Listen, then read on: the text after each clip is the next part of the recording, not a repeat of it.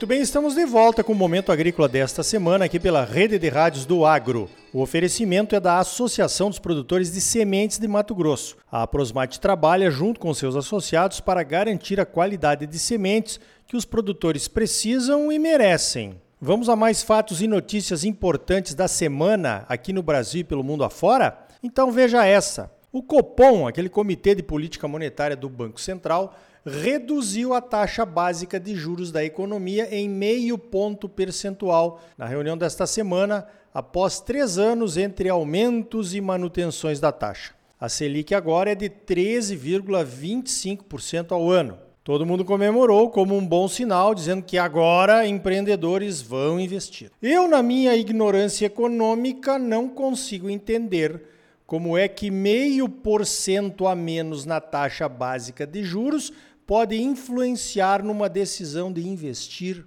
ou não. De qualquer forma, que venham os investimentos pelo bem da economia brasileira.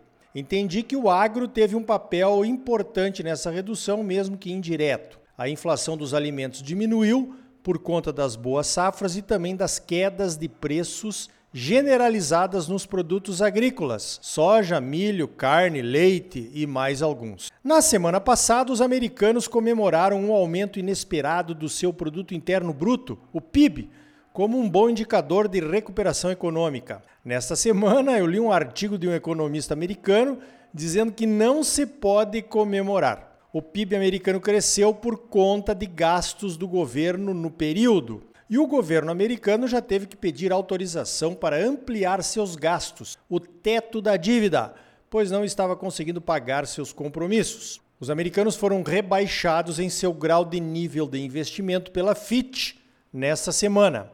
Eles eram AAA, a melhor nota do rating, e agora são AA+, um degrau inferior. A política fiscal e as dívidas do governo foram os responsáveis pelo rebaixamento. A mesma Fitch, que é uma agência de análise de risco, melhorou o rating do Brasil de BB- para BB. Justificou dizendo que o Brasil tem conseguido pagar seus compromissos e mostra alguma austeridade fiscal. Pois então, parece que tudo é meio relativo nesse negócio de rating, né? Falando em Estados Unidos, veja essa.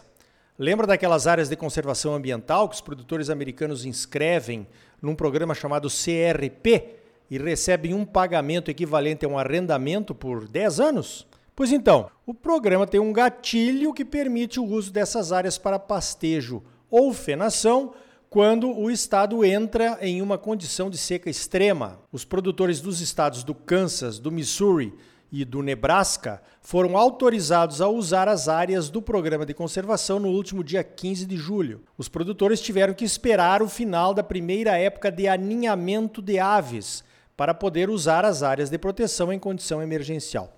Faz sentido? Claro que sim.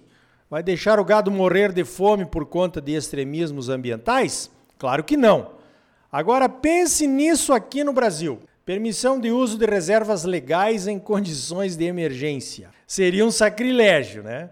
A simples proposta de discussão da questão já levaria o autor direto para o inferno. Mas nem tudo são flores para os produtores americanos. O assessor especial para o clima, o ex-senador e ex-secretário de Estado John Kerry, dos Democratas, declarou nessa semana que não haverá pausa nas mudanças climáticas sem a redução das emissões na agricultura. Citando um estudo publicado na revista Nature and Food em março de 2021, o John Kerry afirmou que as emissões advindas da agricultura e da pecuária são responsáveis por 33% do total de gases de efeito estufa lançados na atmosfera todos os anos e poderiam ser responsáveis por meio grau no aquecimento da temperatura mundial. Segundo ele, discursando num congresso sobre mudanças climáticas, as pessoas não fazem ideia do tanto que a agricultura produtora de alimentos emite. Também disse que a chamada agricultura climaticamente inteligente poderia ajudar na redução de emissões. Pausa. Ele deve estar falando baseado na agricultura americana ou de outros países, né? Os americanos usam pouco plantio direto quando comparados com a agricultura do Brasil e com a Argentina. Apenas 30% dos produtores americanos usam inoculante nas sementes de soja todos os anos.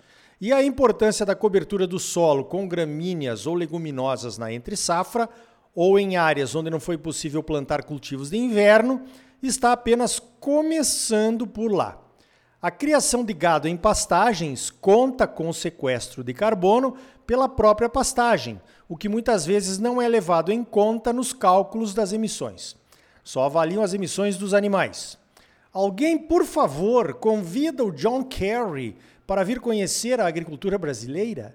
Uma visita à Embrapa Agro Silvio Pastoril, lá de Sinop, seria transformadora para ele. Olha essa curiosidade aqui. O John Kerry é casado com a Teresa Heinz, que é viúva do John Heinz III e é herdeira da família Heinz, que era a antiga dona do ketchup marca Heinz, um símbolo americano. Eles venderam a marca para os brasileiros da 3G, os mesmos donos da Ambev, em parceria com o bilionário Warren Buffett em 2013. A Ambev também comprou outros ícones americanos, a rede de lanchonetes Burger King e a cervejaria Anheuser-Busch, que fabrica a Budweiser. O grupo 3G também é acionista majoritário das lojas americanas, que passa pela apuração de uma fraude contábil que escondeu bilhões de prejuízos ao longo de vários anos. Outra curiosidade, a viúva Teresa Heinz, que é moçambicana de nascimento e tem nacionalidade portuguesa, conheceu o então senador John Kerry na Conferência Mundial do Clima de 1992, no Rio de Janeiro. O amor dá mesmo muitas voltas, hein? Fala sério. E o Rio de Janeiro, apesar de seus problemas, continua lindo e é romanticamente inspirador. Vamos até a zona de guerra da Ucrânia? Então veja esta. A Rússia continua bombardeando portos ucranianos estratégicos para impedir a retirada de produtos agrícolas do país. Depois de anunciar que não garantiria mais o corredor humanitário de retirada de alimentos pelo Mar Negro, a Rússia meteu bomba nos portos ucranianos. A ONU e o USDA, o Departamento de Agricultura dos Estados Unidos, montaram páginas na internet com gráficos para mostrar a retirada dos produtos agrícolas da Ucrânia, que aconteceu entre agosto de 2022 e julho de 2023. O Momento Agrícola foi conferir. No período do acordo foram retiradas 32,9 milhões de toneladas de grãos da Ucrânia, mas apenas 725 mil toneladas foram para o Programa Mundial de Alimentos da ONU. Dessas 32,9 milhões de toneladas vendidas pela Ucrânia durante o acordo, 16,9 milhões foram de milho, 8,9 milhões foram de trigo e 3,6 milhões de toneladas foram de girassol e óleo de girassol. A soja aparece em quinto lugar, com 802 mil toneladas exportadas durante o acordo. Saíram da Ucrânia também cevada, colza e alguns farelos desses produtos. A China foi o país que mais comprou e recebeu os grãos ucranianos, com 8 milhões de toneladas. Depois vieram Espanha, Turquia, Itália, Holanda, Egito. Só em sétimo lugar aparece Bangladesh, um país em verdadeiro risco alimentar que recebeu 1 milhão e 100 mil toneladas. Na longa lista de compradores aparecem diversos países europeus, como Portugal, Bélgica, Alemanha e até a França. Os países africanos em risco alimentar aparecem lá no finzinho da lista, com quantidades pouco expressivas, mas muito necessárias, é claro. Agora dá para entender porque o Putin foi se reunir com 40 países africanos e garantiu abastecê-los com produtos agrícolas da Rússia. Outra curiosidade: o transporte dos grãos da Ucrânia foi realizado por três modais. Os portos foram responsáveis por 72% da movimentação, os trens transportaram 18,5%, os caminhões transportaram 8,5% e até barcaças transportaram 1%. O transporte terrestre por trens e caminhões poderia ter sido maior, mas países que ligam a Ucrânia ao restante da Europa por ferrovias e rodovias, como Polônia, República Tcheca, Romênia, Hungria e Bulgária, atenderam pressões de seus produtores e fecharam as fronteiras para os grãos da Ucrânia em abril. A pressão dos produtores veio, é claro, porque a oferta dos grãos ucranianos baixou os preços locais. Transporte humanitário? Deixa para lá. Fecha tudo e deixa o pau quebrar. Se a farinha é pouca, meu pirão primeiro, como se diz por aqui, né? Resumindo, as informações mostram que 43% dos grãos ucranianos transportados durante o acordo do Mar Negro foram para países desenvolvidos com população com alto poder aquisitivo. E apenas 3% desses grãos foram para países em desenvolvimento e de baixo poder aquisitivo. Olha, tem um país aliado da Rússia meio aborrecido com o fechamento do corredor de transportes e o bombardeio dos portos. É a China, é claro. A China recebeu 8 milhões de toneladas dos grãos ucranianos, ou 25% do total, e pretendia receber mais umas 30 milhões de toneladas do total de grãos que a Ucrânia ainda tem para desovar. Mas isso não se fala publicamente nas reuniões entre os presidentes Xi Jinping e Vladimir Putin. Mas que chinês está blabo com os luso é garantido, né? Para de meter chumbo na minha comida, né? O Xi Jinping deve estar tá Putin, hein? Fala sério. Outra notícia de interesse vem da Índia. Após as chuvas em excesso em algumas regiões no início de julho, que causaram estragos nos campos de produção, o governo da Índia resolveu proibir a exportação de arroz branco.